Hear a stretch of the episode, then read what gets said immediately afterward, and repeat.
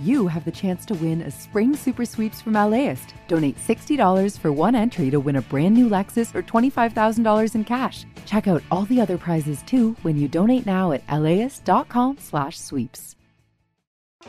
Start your Saturday with something that will grow your kiddos' brains and get their creative juices flowing. Join us at LAist in Pasadena for a morning of multilingual readings, interactive performances, and lots of kid fun. It's Super Fun Saturday on June 1st. Get your tickets at laist.com/events.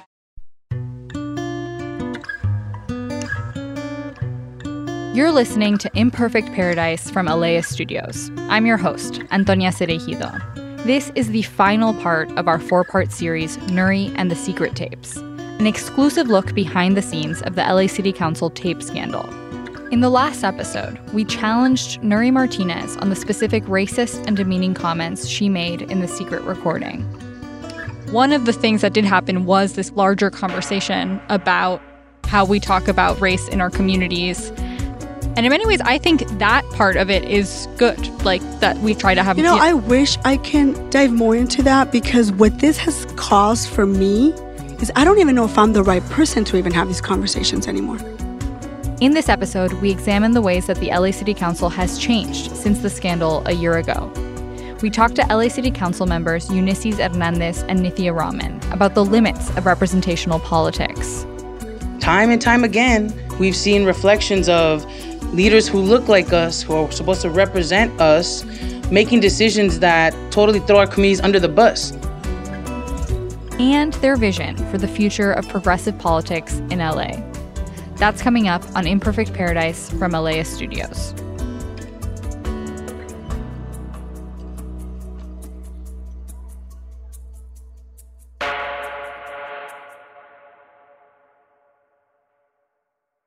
It's been a year since the LA City Council tape scandal, and in that time, a lot has changed.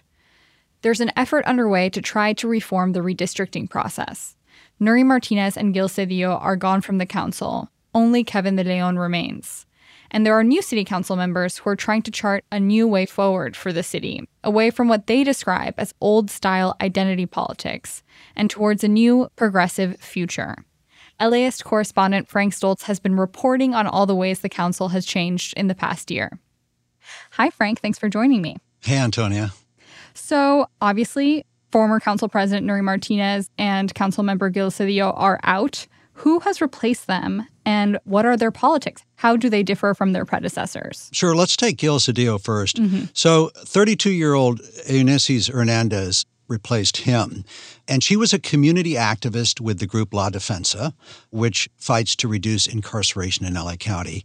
Very different resume from Cedillo, who was a labor leader and a longtime state legislator before getting on the council. Hernandez is a self described police and prison abolitionist who voted against the latest city contract with the police union, which will add about $400 million to the LAPD's budget. Uh, Cedillo never would have done that. He never would have voted against that. In terms of Martinez, 35 year old Imelda Padilla replaced her. And she is actually a lot like Martinez. Both were raised in the eastern San Fernando Valley. Both worked for a group called Pacoima Beautiful. In fact, Martinez was Padilla's boss there. Oh, and, that's interesting. And, yeah, they're even said to be friends, although Padilla didn't talk much about that during the special election campaign for obvious reasons.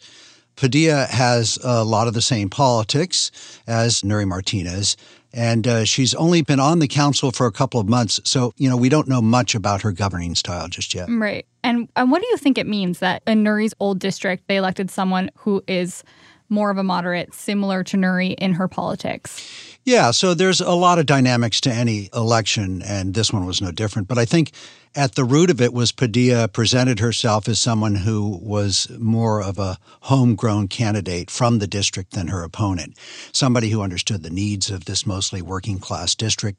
She still lives there with her mother in the house uh, they grew up in, and her father was a union laborer. Wow, it's a and, very similar background, I feel like, to Nury's. And, and that resonated in the same way that Nury Martinez did with residents. The tape scandal also did not necessarily loom large in the election. There was talk of, you know, increasing trust in government during the campaign, but not a lot of Nury bashing. Did the tapes propel more progressive people onto the council? And are you seeing them enact more progressive policies now?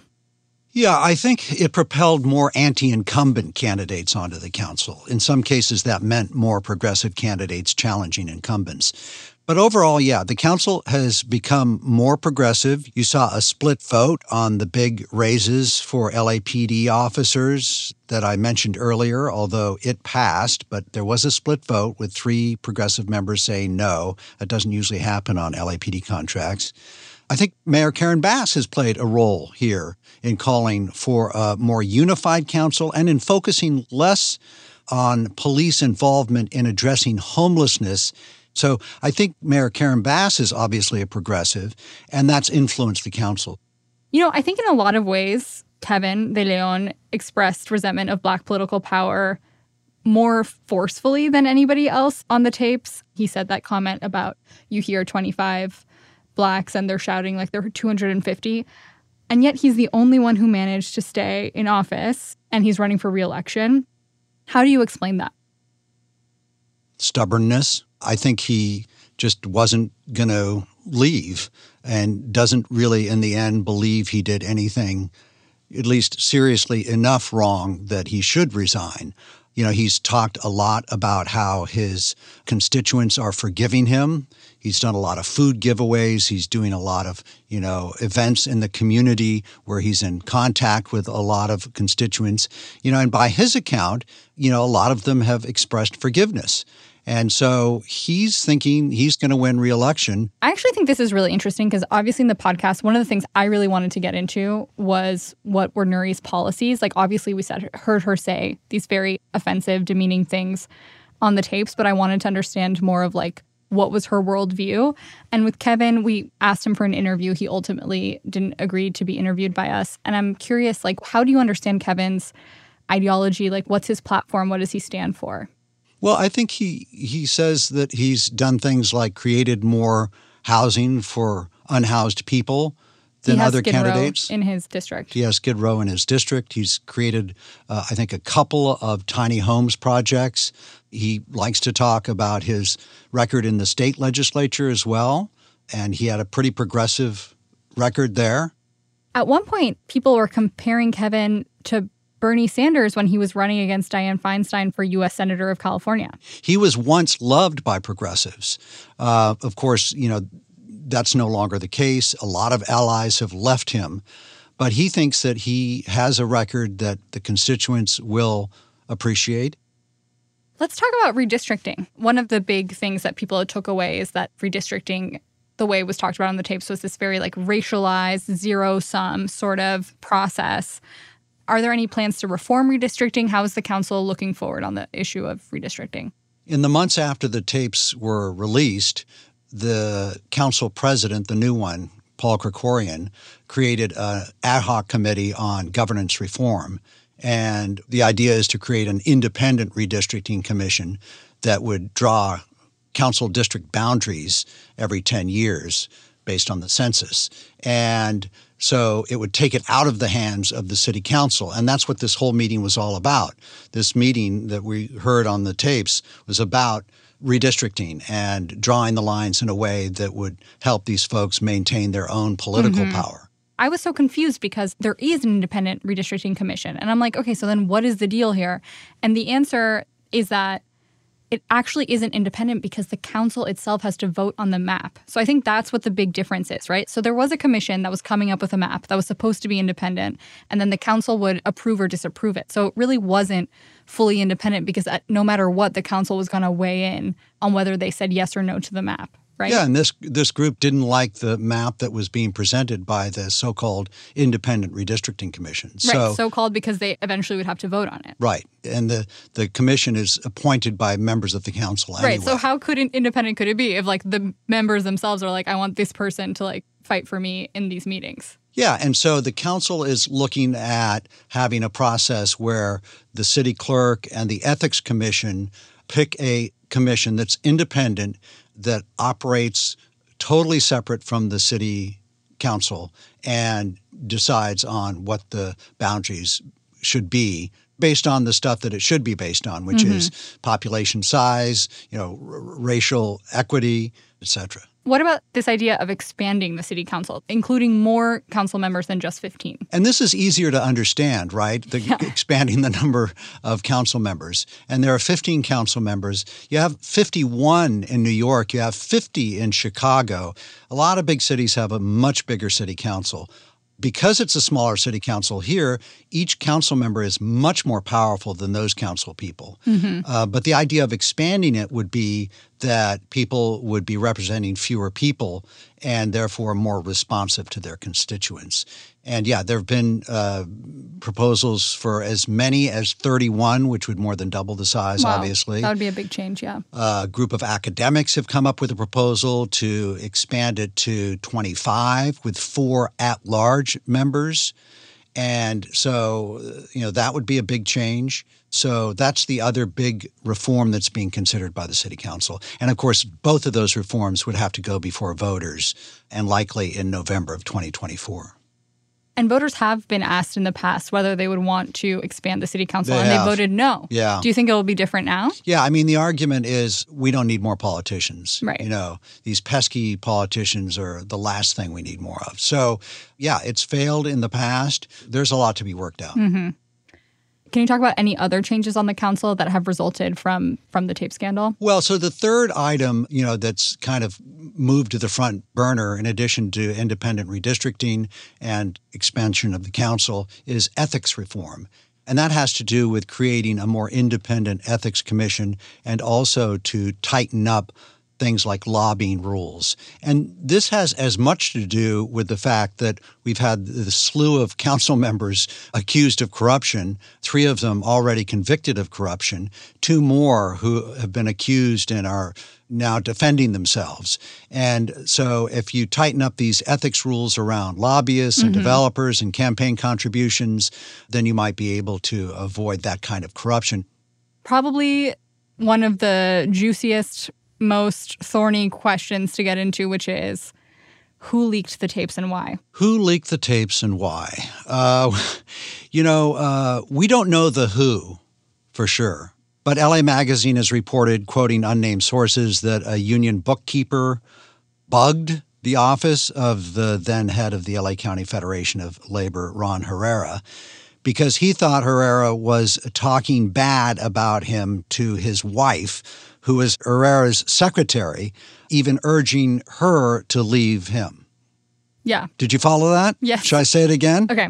So it sounds like Ron Herrera, who is the president of the LA County Federation, had an executive assistant who was married to another employee at the Fed. And that employee, her husband, was bugging Ron Herrera and trying to get information about him that may or may not be also pertained to his wife.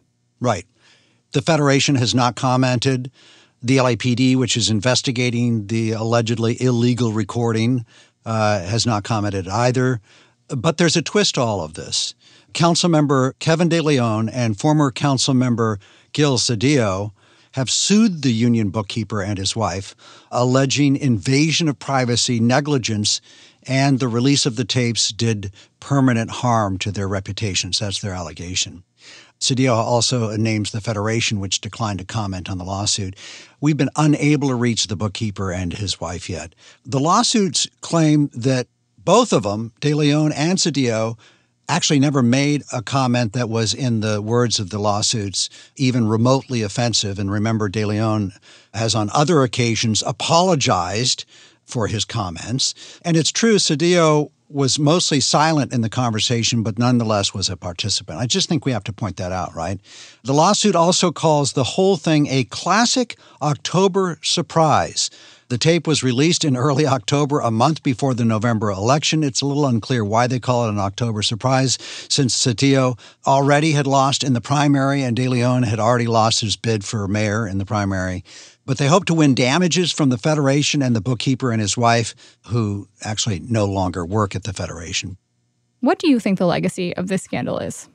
Well, three, maybe four people lost their careers. Former Council President Nury Martinez, former Council Member Gil Cedillo, who says it's been hard to get consulting work in the wake of all this, and the ex president of the LA County Federation of Labor, Ron Herrera. We'll see what happens with De Leon, who's, as we mentioned, running for reelection. He believes his constituents will have forgiven him, and so maybe he will live on. Another takeaway is be careful what you say in private meetings, right? Well, we're actually about to hear from a council member who expresses that that was one of her takeaways. Absolutely. I believe it. But seriously, the, the scandal reminded us that while race relations are pretty good given how diverse the city is, there remains this level of racial tension. Here was a group of four powerful Latino leaders secretly lamenting how black people, who make up 8% of the population, hold three of 15 council seats, and Latinos, who make up half the city, hold just four council seats. And, you know, we've talked about this a lot. It makes sense. Tensions rise during the redrawing of council district boundaries. And this is really why it is so important to create structures like an independent redistricting commission to take the backroom dealing out of the process. Thanks so much, Frank. Thank you. No charges related to the secret recordings have been filed, and the Los Angeles Police Department is continuing its investigation. After a break, we hear from two of those progressive leaning LA City Council members about their vision for the city. Like a lot of my donors, for example, were people who had never donated to political campaigns before. I was their first political donation. That's coming up on Imperfect Paradise. The LAist Spring Super Sweeps is happening now. You can win amazing prizes while supporting your source for local fact based journalism. One lucky grand prize winner will get to choose a brand new Lexus or $25,000 in cash. Other prizes include an electric bike from Juice Bikes and $1,000 gas gift cards. Your donation of $60 gets you one entry to win, and the more you give, the more entries you get. Donate now at laist.com slash sweeps. Hi, I'm Tracy Thomas, host of One for the Books, and we are back for another round. This is clearly an NPR audience. yeah, I think they're so smart. Just, what the hell? My guests this time are actor Vella Lovell and author Amanda Montell, whose new book, The Age of Magical Overthinking, is out now. Join us on May 15th at the Crawford Family Forum for book talk, trivia, and hot takes. Tickets can be found at laist.com slash events. Welcome back to Imperfect Paradise. I'm Antonia Cereijido. The progressive shifts on the city council were already starting to happen before the tape leak scandal. In 2020, Nithya Raman, a Democratic socialist, won a seat on the city council, defeating a more moderate incumbent. I was definitely somebody who came in from a new political consciousness that I think is rising in Los Angeles from a new generation and I'm not even necessarily talking about age when I talk about that, but just a new generation of activated people who want to engage in local politics. And those were the people who got involved with my race. Like a lot of my donors, for example, were people who had never donated to political campaigns before. I was their first political donation. People who volunteered for my campaign had never volunteered for any other politician before. And these were just people who were activated post Trump and post 2016 and really wanted to get involved and felt helpless in California because we were definitely going to vote Democrat anyway, and thought to themselves, how can I do something here now that makes me feel like I'm taking action on the issues that I care about, and found an outlet. Nithya and Nury Martinez served on the council together for nearly two years. I asked Nithya how her policies compared to Nury's. I know that's a huge question, but. Yeah, that is a huge question. In, in, in like broadest strokes. Right. Yeah, like where were the differences? There were a lot of areas where we overlapped significantly, but there are issues on which the ways in which I think about how the city uses its powers are really, really different from the way that Nury thought the city should be using its power. One of the starkest differences was on the issue of homelessness. Nury supported a policy that would make it illegal to camp within 500 feet of daycares, schools, and parks. Nithya voted against it. Ban camping all you want, ban homelessness all you want. But unless you address the fact that these people don't have homes, they are still going to be on our city streets. And so I was like, why are we wasting our time talking about expanding these restrictions on camping when we haven't talked about the most important thing, which is how are we going to find these beds and how are we going to find them tomorrow? We've talked to some folks who were close to Nury who've sort of hypothesized or told us that they think that she felt like she was a progressive, she hasn't changed her ideology, but actually like the left in Los Angeles has moved away from her position. So it's not that she's changed, but like the world around her has changed. What do you think about that? Part of what's exciting about for me about being here in this role right now is that not all the questions about what it means to be a progressive at the city level have been answered. There are a lot of people who think of themselves as progressives who have literally the opposite views from each other on whether you should have more apartment buildings being built in Los Angeles or not. And some of the people who would describe themselves as, you know, very, very left leaning, even calling themselves socialists, would feel very differently that you shouldn't be building new housing, that all you should be doing is protecting people in their current housing and blocking all new buildings from coming into neighborhoods because it leads to gentrification and it kicks people out of their neighbor, you know. And so the idea that somebody is progressive and that the meaning of progressivism changed around them, we haven't figured it all out yet. Those are still open questions. Do you think that this incident has shaped the way you think about politics? The tapes themselves? Yeah, and just how everything sort of unfolded. There was like a lesson to be learned. Um, just always watch what you're saying. really? have, have people become more paranoid since it? No, I don't know. I think for sure, I have definitely taken more care in my private, individual conversations that I'm having with other people. Not because I think I'm going to be taped, but just because I think I have a recognition of what it means to have private conversations go back to other people and saw the pain that that wrought on the city and mm-hmm. I'm just a little bit more cautious about it. I thought Nithya's lesson learned was going to be something about policy, but really, for her, it was a personal lesson about how to behave as an elected official and the complex relationship between politicians and their constituents. I see our role in council overall, particularly during a time like this, where the city is struggling so much and where we have these issues that are at the forefront of people's minds in LA that give rise to so much frustration and anger. And we get all that anger here in this council office. We get it in emails, we get it in phone calls. I see my role as just trying to solve the problems, but also to generate patience, to generate faith in government, to de escalate that anger, and to bring people into the, our shared process of trying to address these issues as opposed to living in conflict with the public. Like, I don't want to be in that situation anymore. How do you feel that negativity has impacted you or could impact a city council member? We're yelled at.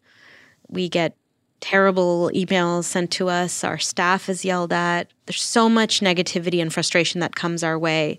And I feel for people when they're reaching out to us I'm frustrated too. Like that's why I ran for this office. Like I wasn't a politician before. Like I share their frustration, I share their impatience for change in Los Angeles, but if you are like me and you are a person who came into this work with a lot of empathy and open-heartedness, being in this particular role can leave you very very wounded. And so I think to protect yourself, sometimes you have to build some calluses and move forward. I haven't done a very good job of that so far. And, you know, I cry a lot. you know, you have to find a way to be stronger through this for sure. To find a way to like move through this without letting that anger cripple you or prevent you from being able to move through your day or be loving to your kids or to your partner. It's very tough. It's very tough. It's very real.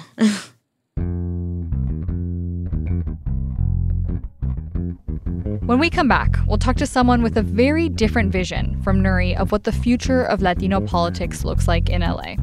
Because time and time again, we've seen reflections of leaders who look like us, who are supposed to represent us, making decisions that totally throw our communities under the bus. That's after the break. Selling a little or a lot? Shopify helps you do your thing, however you cha-ching. Shopify is the global commerce platform that helps you sell at every stage of your business. From the launch your online shop stage to the first real life store stage, all the way to the did we just hit a million orders stage? Shopify's there to help you grow. Whether you're selling scented soap or offering outdoor outfits, Shopify helps you sell everywhere. From their all in one e commerce platform to their in person POS system, wherever and whatever you're selling, Shopify's got you covered. Shopify helps you turn browsers into buyers with the internet's best converting checkout. 15% better on average compared to other leading commerce platforms. And sell more with less effort thanks to Shopify Magic, your AI powered all star. Shopify powers 10% of all e commerce in the US. And Shopify is the global force behind Allbirds, Rothy's, Brooklinen, and millions of other entrepreneurs of every size across 175 countries. Plus, Shopify's award winning help is there to support your success every step of the way. Because businesses that grow, grow with Shopify. Sign up for a $1 per month trial period at shopify.com slash paradise, all lowercase. Go to shopify.com slash paradise now to grow your business, no matter what stage you're in. Shopify.com slash paradise.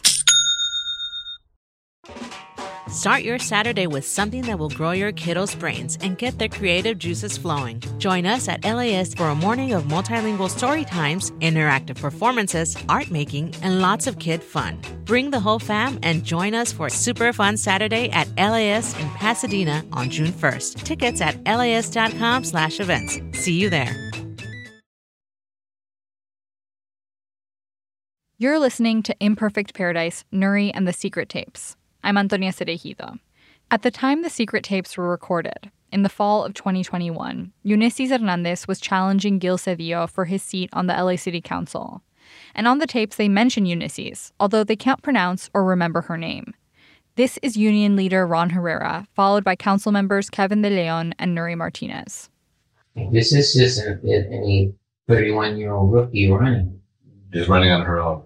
Yeah, she's not running on her She's not running on her own, Ron says. At the time, Eunisses was backed by several progressive groups. The Democratic Socialists of America endorsed her. Nury calls her a kid. This kid, Eunice, Eunice, whatever name is? I met her for the first time the other day. She came, I don't know who she was. She introduced herself. I don't, I've never met her the comments that they made about you specifically, like they, you know, acknowledged that you're like a Latina candidate, but they were somewhat dismissive. They're like, we don't know her, basically. How did that make you feel? And did you have that feeling before you heard the tape? Did it surprise you? Did it confirm anything for you? I mean, they were not people that I prioritized having in my life. So I didn't have a relationship with many of them, even though one of them was the representative of a district that I've lived in my entire life and that I eventually was running against right at the time. And so it doesn't surprise me. They don't know me, and they were not people that I was trying to build with. I was in community, building coalitions, building tables, building places where people can get together to build their power, to advocate, to convince different levels of bureaucracy. That's where I was at. And so I wasn't surprised. I wasn't hurt by it. Again, it was more like, yeah, you didn't know me, so you didn't know what the power is that we had behind us. After the secretly recorded conversation took place, Eunisses went on to defeat Gil in the primary and then win the general election. She took office in December of 2022, and she defines herself as very different from Gil, Nury, and Kevin. I grew up in Highland Park, have lived there my whole life. My dad does terrazzo work, like kind of like the flooring that you see in the Hollywood Boulevard, the, yeah. the, that kind of flooring. Cool. And then my mom works at the LA Convention Center. When Eunisses was growing up, she experienced personally a lot of the issues that are now dividing the city council and the Democratic Party. I've had a lot of friends criminalized, have problematic substance use, now experiencing homelessness, were evicted from their homes there. I graduated in the 2008 recession. During the recession, we had to rent rooms in our home to be able to pay the mortgage. That brought in intimate partner violence. And we called law enforcement for help, 911, and they didn't even get out of their cars in that moment. And so those different experiences are really what drove me to say, oh, maybe I could be the police officer that would have helped me in that moment. Eunisses studied criminal justice in college, and that's when she started thinking more critically about the justice system. I had learned that there's definition, vocabulary, data to these type of situations and that they were systemic, that they weren't just happening to my friends and my neighborhood and my loved ones. Like this was everywhere. And I would not be able to change by myself. I wouldn't be able to change the system from inside. So she gave up on the idea of being a police officer and became a criminal justice reform advocate. I've done work in trying to stop jail expansion at the LA County level, working with them to advance alternatives to incarceration, alternate crisis response, because it's those things that prevent our loved ones from getting sucked into this system of emergency room, homelessness, jails, and that endless cycle. So that's kind of my trajectory. And I decided to try to fight Eunisses decided to run for city council during the pandemic because she felt like the council was not proposing radical enough solutions to big systemic problems. And they weren't looking out for the most marginalized. We talk about, you know, the stories of underdogs, right? I'm for the underdog that's under the underdog that's under the underdog. That's that's who I'm fighting for because it's those communities who have been most left behind. It's those communities like black trans women who are at the end of a lot of horrible policies you look at all the different systems and it's them who are the most impact. So for me, it's who are the people who have most been left behind, who have been forgotten, who have been erased. And so my ideology is like fighting for the, the most vulnerable communities without throwing any other communities under the bus. Eunisses is in her early 30s, and by the time she got involved in politics, the era of firsts for Latinos in California politics was over. There was a Latino U.S. Senator, a Latina City Council President. There had been a Latino mayor and Speaker of the California State Senate. Eunisses felt less concerned about simply getting more Latinos into elected office. Do you think that people of a certain community better represent people from that community? Like, do Latinos better represent Latinos? Or would a black city council member better represent a black community? I think identity politics in that way can constrain us from meeting the needs of our district and the people who live there.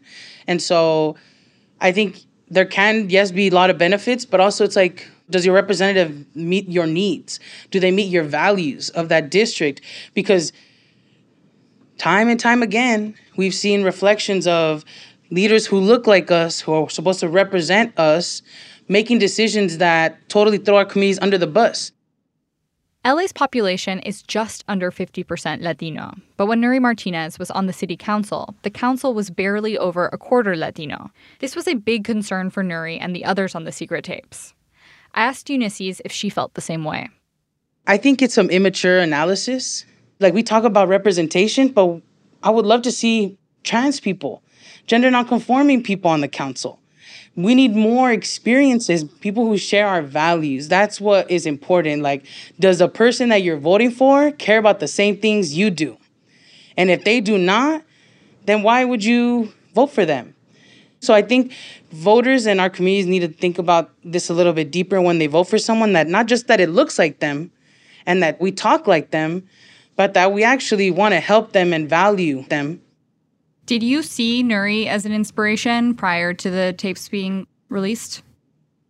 The times that I found most challenging to watch the city council meetings was oftentimes when she would say things that landed hurtful on me around our immigrant communities or people impacted by the criminal justice system or saying some folks were hardworking and others were not like that's a lens that dichotomizes and makes one group deserving while it makes another group undeserving this criminal justice system is very racist and it impacts everybody. Hardworking, not every doesn't matter. And I think her ideology is is reflective of like we need to fight for the hardworking folks. And I'm with you on that. But that doesn't mean that we can't fight for everybody else too. Do you think that she can come back to public service ever? I believe that we shouldn't throw people away. And I believe if there is appropriate accountability and a recognition of that harm right to whoever needs to be a part of that, I think she should be able to come back so that there could be learning from this. Nury was the only one that took accountability. You feel like the others haven't? Not an ounce of it. And that's disappointing too because you know, I feel like especially Latina women were, especially like the older Latina daughters, like we're always at the forefront of having to take care of everything. And I don't know what where Nury stands in her li- line of you know siblings, but it feels like another moment of like a woman Latina having to step up and clean up a mess. That's how when it felt that, yeah, I, I, and it's like you can't say that it was them and not me, and just put your hands up. If you were sitting at that table and you didn't say anything, you participated, you participated. Like, take accountability. It's one of the things that's most irked me about it. That obviously, you know, the president of the Labor Federation had their own accountability process, but here in the political space, she was the only one that, you know, stepped up. So that's annoying. A reminder here that Kevin declined to talk to us for this story, as did Ron Herrera and Gil Cedillo.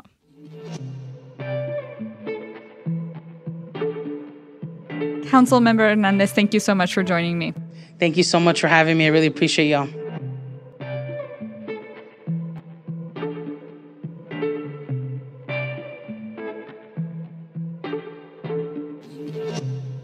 When I started my career 10 years ago at NPR's Latino USA, President Obama was in office. And there was a popular idea at the time that if only more people from marginalized communities were in positions of power, we'd have a more equitable and just society. And since then, I've seen a turn in how people think about this issue. Because what we've seen is that marginalized communities are just as capable as any other community of using their power to discriminate against others.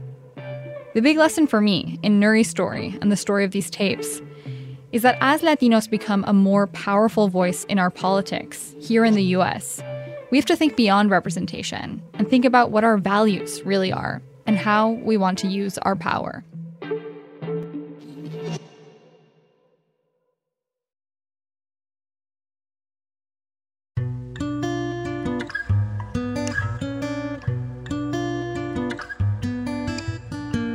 Next week on Imperfect Paradise, People versus Karen, the story of one woman's quest to hold the person who falsely accused her of a crime accountable. I think Katie thought that she could just pick on somebody or make up a story about people because she didn't like what they look like. Am I shocked? No. But will we stand for it? Hell no. So, today, I stand in front of everybody in a fight to prosecute Katie.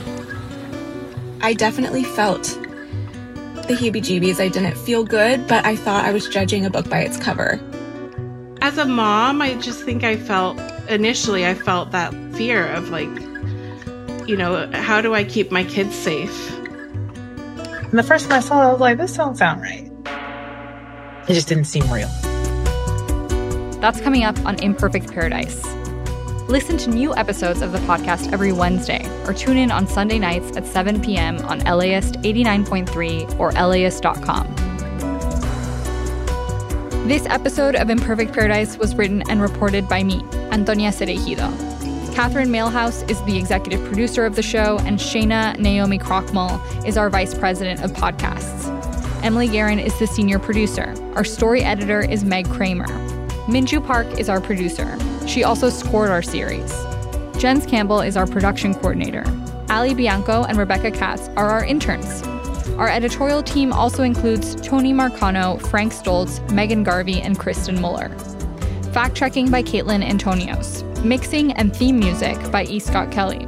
Music by Jay Valle, Ex Mañana, and Joseph Quinones at Secondhand Sounds.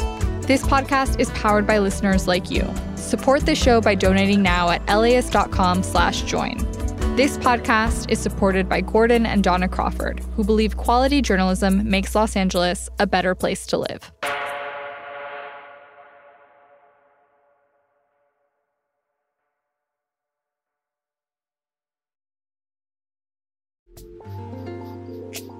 This program is made possible in part by the Corporation for Public Broadcasting a private corporation funded by the American people.